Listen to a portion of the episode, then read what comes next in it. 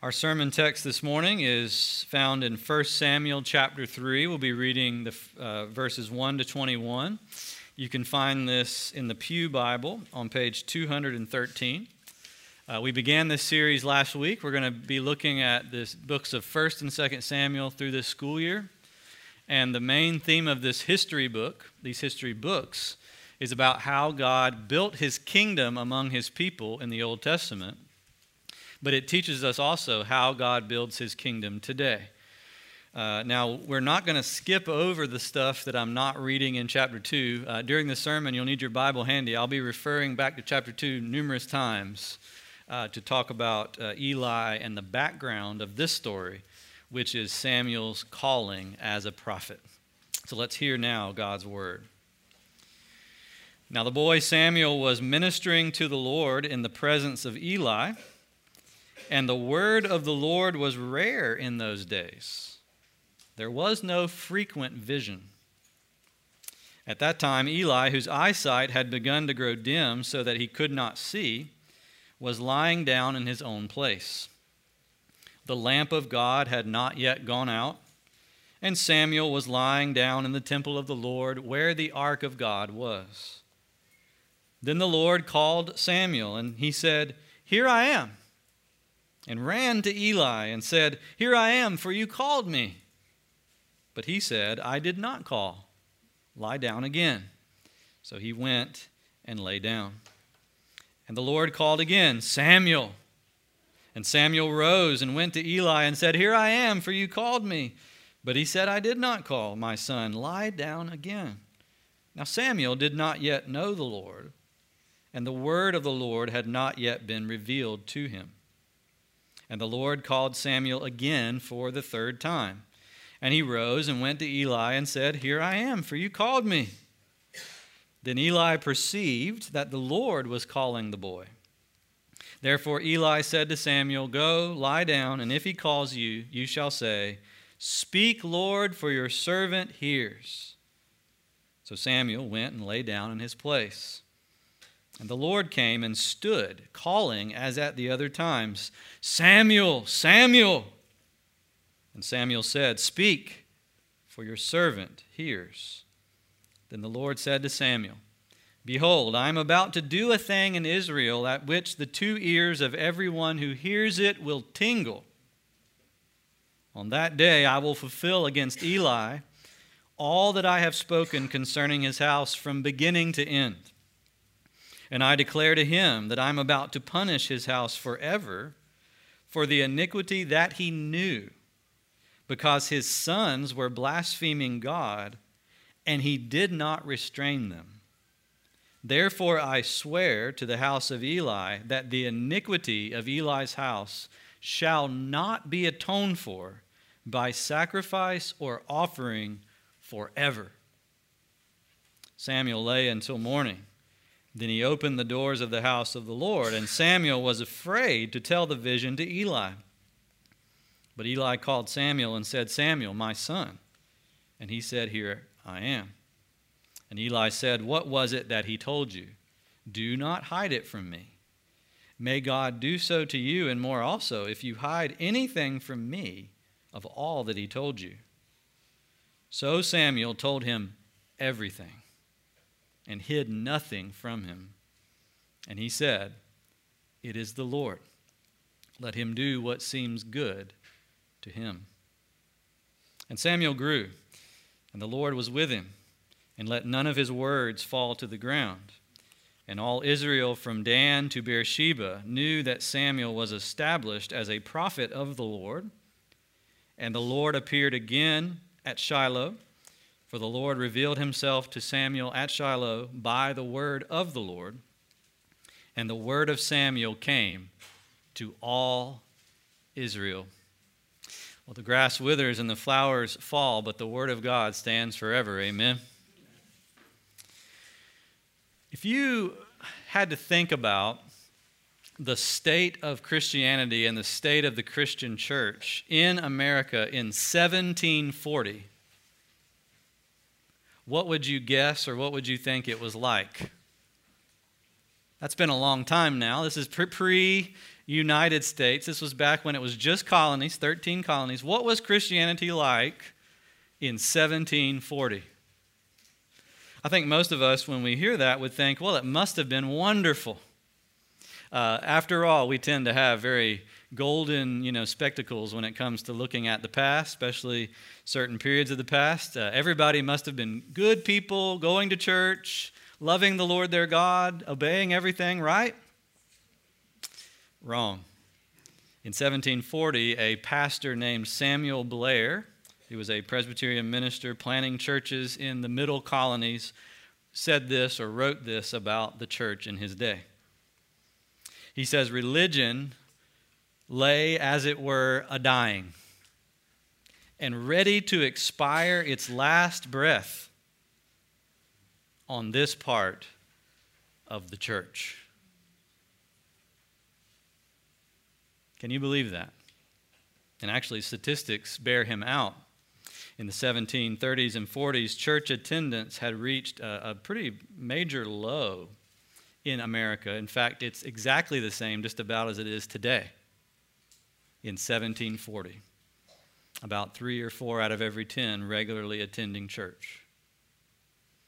It looks like it's about to die. Now, does anybody know what happens next? in 1741, 42, 43. A man by the name of George Whitefield arrives in the colonies, begins to preach.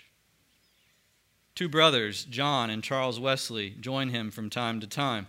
Jonathan Edwards begins to preach sermons that have now become famous in New England. And even Samuel Blair, who wrote that, began to start new churches and new churches and new churches. And guess what happened? What we call the Great Awakening when people who thought they were Christians but weren't became aware of the fact and began to seek God's mercy, when sleepy Christians woke up and started to take their faith seriously again, and when even very skeptical people were converted from skepticism to faith. It's called revival. It's called an awakening. And don't you think we need that today? Couldn't we look at the church? I'm not saying this one in particular, but just the church in general, and couldn't we say it lays, as it were, a dying and needs the reviving hand of God? Well, enter Samuel. God is building his kingdom among his people, but notice the people of Israel were also a dying. They had no good leadership. We're going to talk about that in a minute. And they had been led astray. Religion was gasping its last breath, and God raises up a boy to preach his word. And the rest is history. Israel becomes revived, and eventually you get to the point where they have a king after God's own heart. If you look at your bulletin, I want to talk to you about revival this morning, really briefly before we come to the communion table. First of all, let's see when we need revival when is the time right for revival? Secondly, who can bring it? And lastly, how does he bring it? First of all, when do we need genuine revival?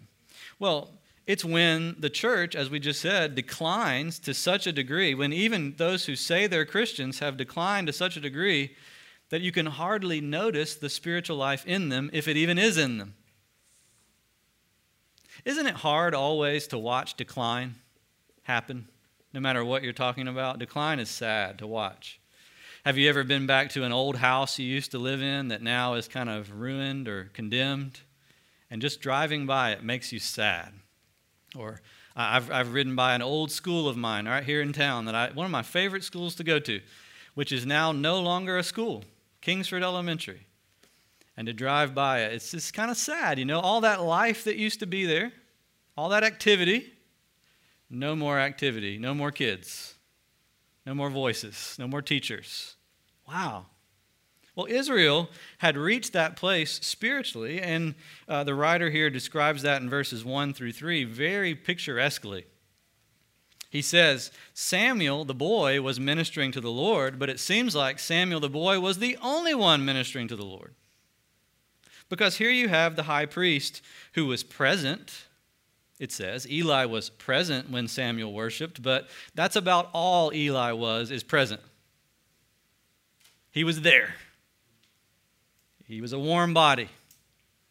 But it tells us that he was getting old, his eyesight was growing dim, and in verse 2, he was lying down on the job, literally. He was lying down in his place. He gave to the boy Samuel work to do, and he just took it easy. As a result of this, the word of the Lord had become rare. It tells us in verse 1 people didn't know what God wanted, they didn't know what God had said, and no one was there to tell them. No visions had come from the Lord because God had gotten frustrated with the people. In fact, it seems like Eli's uh, failed eyesight was a symbol of the whole nation. They had failed to spiritually see. And it seems like the lamp that was going down in the temple as Samuel watched over it was another symbol of the whole nation. God's lamp was going out. Now, how did they get to this state? And this is where I need to pull you into chapter 2 a little bit. If you have your Bible, you might want to have it handy so you can look back with me. You'll notice in chapter 2, verse 12, that it all started with the sons of Eli who were worthless men worthless men. This meant they were evil to the core. They didn't have any spiritual health within them. And yet here they were, learning how to be priests, supposedly leading the people in worship and faith and morals. And yet they had none of those things for themselves. They didn't have faith, it tells us in verse 12. They did not know the Lord. I think you could also say and translate that they did not care for God, they did not love the Lord. Can you imagine it? And oh, yes, we can imagine it because we see it, don't we, even in our day? Church leaders who don't really love the Lord, who don't really know Him, who don't really care about His interests in this world and His interest in the lives of those people that have been so generously entrusted to their care. That was these boys. They did not care for God and they did not care for God's people. They wrecked the worship of the temple because it says here that as people brought their sacrifices to offer God, they would steal more of the meat for themselves than they were supposed to. Uh, it, it, was told us in Leviticus 7 that, and, and you'll be interested to hear this, I think, uh, in, Gen- in, Leviticus 7, it says that when anyone brought any animal to God, a bull, a goat, a, a chicken, or a, or a pigeon, when, when they brought it to be sacrificed, certain parts belong to the priest, the rest of it belongs to God and the people who brought it. The parts that belonged to the priest were the breast meat and the shank meat. So you get the brisket and you get the legs, O priest. That's God's gift to you for serving in his temple. But these boys had no scruples. They, they designed this special fork that was grabby, and they would stick the fork down into the pot deep so they could pull out, and they said, Whatever we bring out with this fork is ours. Brisket, right? Legs and more. In fact, it says before it even got into the pot, they started looking at the animal and picking out the choice cuts.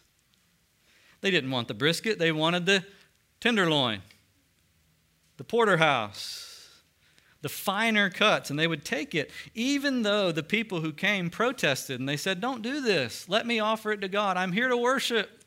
They would say, Well, I'll take it by force. Don't you see? An abusive situation where they're abusing God's worship and abusing God's people, and to top it all off, they're immoral to boot. It tells us there in verse 22 Eli, though he was old, kept hearing reports that his sons were laying with the women who were serving at the entrance of the tent of meeting. And that's laying in the biblical sense, adults. Immorality.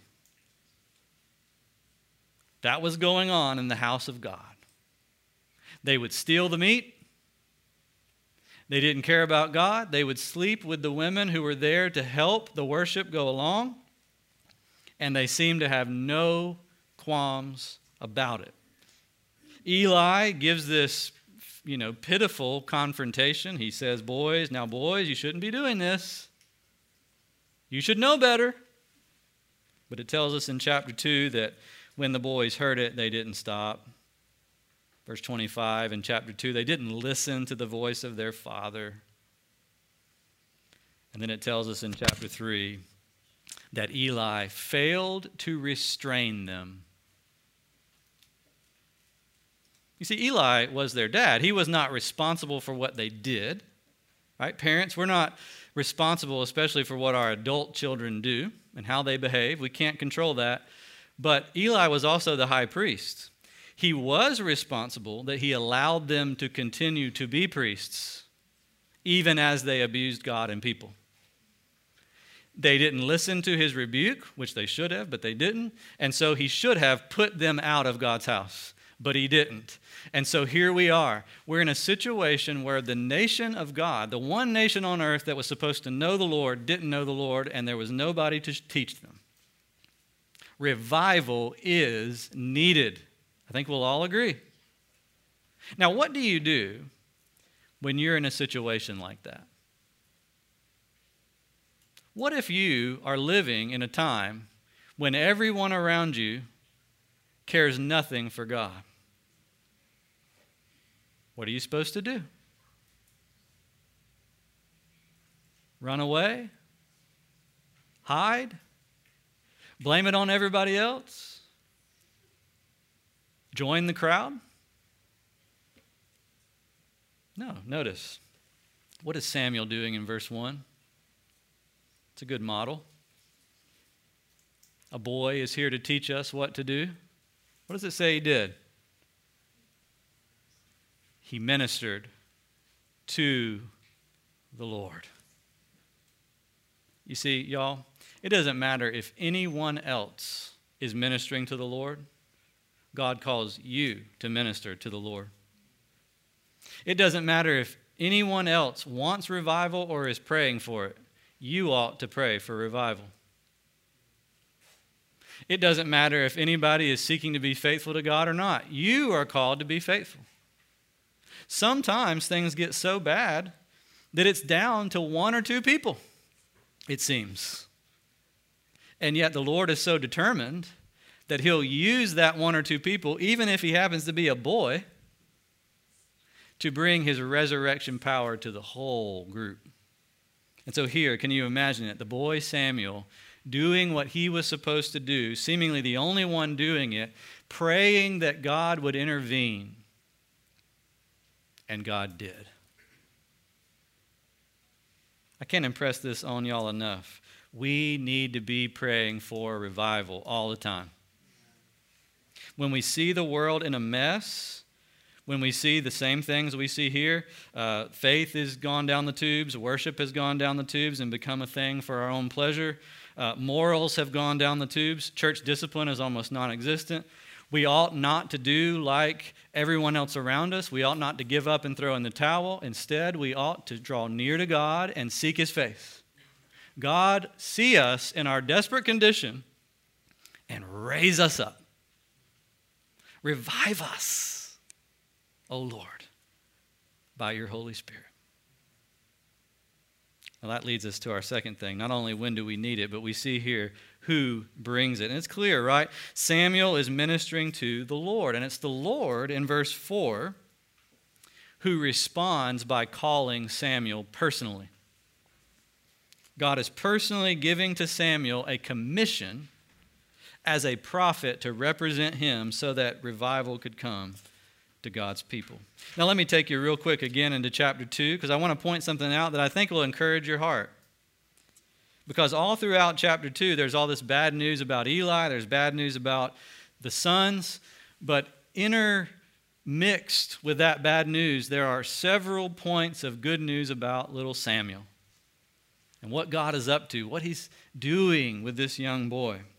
In chapter 2, verse 11, it tells us that the boy was ministering to the Lord in the presence of Eli. Then it goes on to tell us how bad Eli's sons were. Only then to, in, in verse 18, say, Samuel, though, was still ministering. He kept going. This boy who was clothed with a linen ephod, that was the uniform of the priest. In fact, there's a touching detail given in verse 19 that his mother, year by year, would bring a new robe that she uh, sewed for her son. When the family went to worship, she would give it to him to wear for the next year. There he was in his robe, standing in for the derelict leaders. And then it tells us more about how Eli can't rebuke his children. And then there's verse 26 Samuel continued to grow both in stature and in favor with the Lord and also with man. And then there's more about how God will judge uh, Eli's house. And then in chapter 3, verse 1, Samuel was still ministering. Do you notice it? All the lights might go out, but our God is determined to preserve a light for himself. Therefore, revival is possible. If God does not preserve us, revival is not possible. If God is not a determined God, then it's not possible. If God is not a compassionate God, it's not possible. But because He is determined, because He is consistent, faithful, and compassionate, revival can happen. God sometimes is working among one person, two people, a very small band of people, a tiny remnant. And yet, through that remnant, He promises to keep the lamp lit to not let it go out, and to eventually use that lamp to light the other lamps throughout the land if his people will pray and seek his face for him to do it. And so, in the night, as Samuel is watching over the temple and Eli is lying down in his place, God calls him four times Samuel, Samuel. Now, what does he think at first? What does Samuel think as he hears this voice? Eli, what you want? Yes, sir. He's dutiful. He, he's wanting to hear from his mentor. He's the apprentice. He thinks it's him. In fact, it tells us in verse 7 Samuel didn't know yet how to hear the voice of God. He's just a boy. He loved the Lord, unlike Eli's sons, but he did not have the maturity to know when God was speaking versus when he wasn't. And so he goes again and again back to, to Eli. Eli sends him back again and again. God, being so patient, right? He, he calls him over and over and over until finally Samuel gives the signal Speak, Lord, because I'm ready finally to hear from you for the first time in my life. Speak to me so that I can know what you say, God, so I can know your word. And then what happens? God gives him a happy message, right? Samuel, I'm going to give you John 3:16. God so loved the world Samuel, here is a encouraging devotional thought for the day to keep you encouraged. Is that what happens? Isn't it interesting what God does to this little boy? He gives him a message that God says anybody who hears this, Samuel, is going to quake. Their ears are going to shake and tingle because this is bad news. And by the way, it's about your boss. What a test. Right? What kind of God does this? This is what we need to do this morning. We need to behold our God a little bit and think about who He is, what He's like. What kind of God operates in this way? What do you think? We've already said he's consistent. We've already said he's determined. He will not let the light go out. We already sa- said that he works among the weak and the lowly. We saw that even last week with Hannah. But here we see something else. We see a God of absolute determination. One who, when he decides to judge, he will judge. And when he decides to save, he will save. And there is no turning him back. In this God's hands are the issues of life and death. He says to Eli and his family a harrowing thing Not only are you not going to ever be a priest ever again, and neither will your sons, I will kill you all, and you will never live again. But I also will not atone for any of your sins forever. You will die in your sin.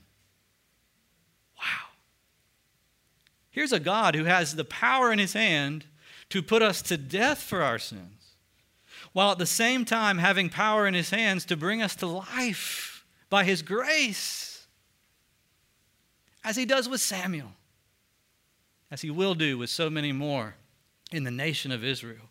Samuel is getting a first impression of God, and it is a doozy. Remember, kids, when you were in school and you, or, or adults, when you were in school, do you remember those first days of school? Maybe you had a teacher who was laying down the law the first week. Remember those teachers? No nonsense, picking people out to make examples of them. Uh, why were they doing that? Setting a tone, right? This is how who I am. Don't try me. Don't cross me. This is my classroom. And there's a way in which God is doing that with Samuel, although in a compassionate way and in a kind way and in a way that has no spite in it, but a way that is good for all of us to hear. You are dealing, Samuel, not just with some regional, impotent God that you do rain dances for and maybe he'll wake up and send rain. You are dealing with the God who gives people life, and you're dealing with a God who gives people death. You're dealing with a God who sends people to heaven and a God who sends them to hell. This is serious. The people in my kingdom who are not taking me seriously are about to get moved out of the way, and Samuel, I'm choosing you to take me seriously. Will you do it? What a God. This God makes revival possible. He's able to make good and lasting first impressions and he's determined to save his people in spite of all the odds. And so, y'all, when we look around us, when we look inside of us and see problems and see death and all kinds of things working and things not working the way we think they ought to work, we ought to remember who God is. Fear the Lord more than anything else. No, this is what Jesus said. Jesus said, Don't be afraid of people who can kill your body. Remember this? Fear God who can both kill the body and the soul in hell. And that's exactly what Samuel is being told here. Samuel, I'm about to condemn Eli and his kids to judgment so that I can bring salvation and life to many more of my people, including you. Do you think Samuel took God seriously after this? Do you think he went out into his life with a different perspective? Oh, yes, he did. And we're going to see it over the next several chapters. Samuel is a good character. He's someone who fears the Lord and turns from evil. And don't we want to be those kind of people? Revival hinges on it because only this kind of God can revive dead things. Amen. How awesome is God in your eyes this morning? How awesome is He in your eyes? Or is there something else that to you seems more awesome, more fetching, more exciting than the Lord God of heaven and earth? Now, lastly, let's look at how this God brings revival. And you'll see in verses 15 to 21 the way that Samuel is called to respond to the message. Because God doesn't just say, Samuel, here's some bad news. I want to tell you about my judgment. He also gives Samuel the job of sharing that bad news with none other than his boss, Eli. Now, do you think you would be scared to share this?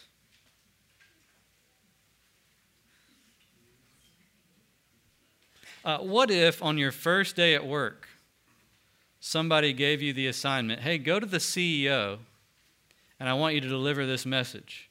You're fired.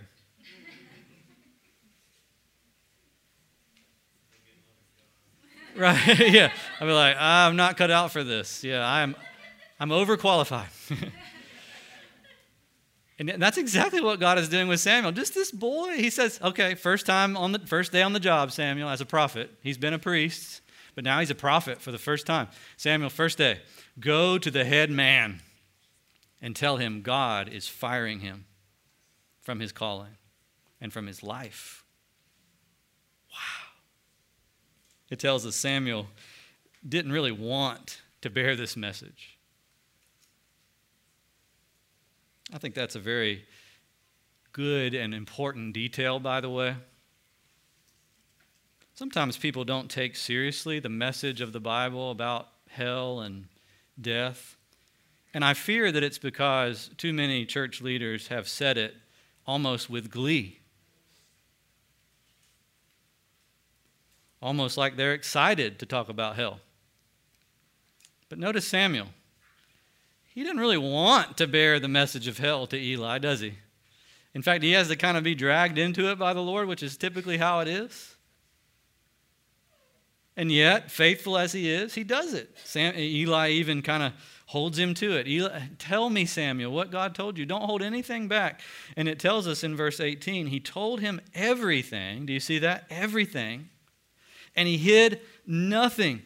And, and, and, Eli received it with this kind of this similar kind of lackadaisical attitude that he's had all along. Oh well, c'est la vie.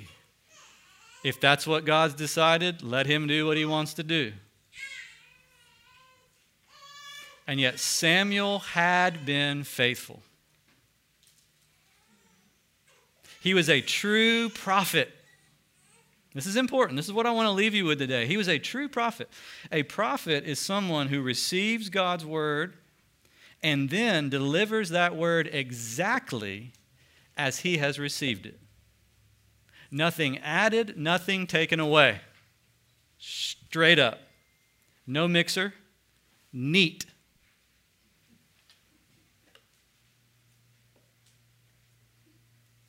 And I want to tell you, that is exactly how a revival happens.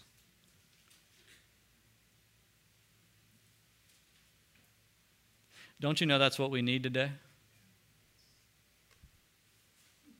People who will be raised up in God's church and in God's world to tell people God's word straight up, neat. Yes, with oh, with so much sadness at the message of hell with a broken heart over sin, but yet with a boldness that I'm not going to change the message because I'm being sent by a higher person. I'm not here just to give you a little TED talk, right? I'm here to give you a God talk directly from Him. This ain't no, you know, self help motivational speaker here. This is the Lord your God addressing you. And that's how revival begins. It tells us that Samuel continued to grow and God would not let his words fall to the ground, verse 19. And then it says, eventually, as he grew from Dan to Beersheba, from the north all the way down to the south, Samuel, everybody knew Samuel was a prophet. He had been established by God. God spoke to Samuel. He continued to appear and reveal himself by the word and then it says, the word of Samuel came to all Israel. There's your pattern for revival. When morals fail, when spiritual life and beliefs fail, when worship becomes all about us and not about God, when discipline in the church fails, God will send someone. He'll find somebody who will stand up and give it to God's people straight. And that will begin a process of revival that will spread far and wide. In the book of Acts, a very similar phrase is used over and over again. I think they actually got it from Samuel. When Luke wrote about the early church, I think he was thinking about this time when he said the apostles went out, and as the word grew, the church grew. As the word increased, the people increased. God revives us by the word. You cannot plant a garden without seed. Neither can you plant a church or grow a church or keep a church alive or bring a church back to life without the seed of God's word. Straight up. Nothing taken away, nothing added, without fear or favor, delivering God's message. The Holy Spirit will add his power. And he will do for the church again what he did for Samuel. He will let none of our words fall to the ground, but they will meet with hearts that are ready to receive them. Wow. Now think about that. This is just a little example of what revival might look like. In 1740, when Samuel Blair saw the American church and says it's basically dead, what happened over the next decade, the Great Awakening, was a movement of preaching. It was people preaching God's word with conviction, and people were changed by that. During the Reformation, did you know it was also a revival movement? In the city of Geneva, they had at one time six sermons a week for people to go to. Did you hear me?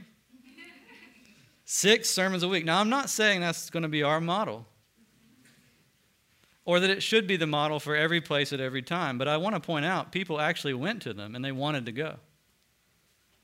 Which that's what I'm trying to make the point. Oh, for a desire for the Word of God like that.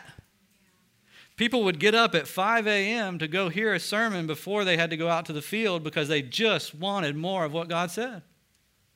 Revival. What priority do we put on God's Word? Whatever priority it is, or, or lack of it, shows kind of how near we are or far we are from God's reviving work. Wow.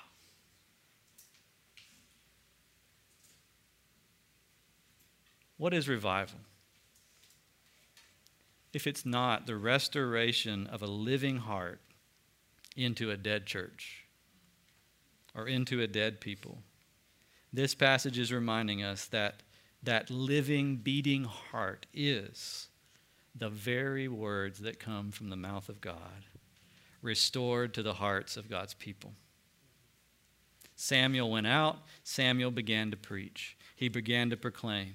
The one who would not hold anything back to Eli, he passed the first test, kept doing it and doing it and doing it all till his dying day. And God built a kingdom by it.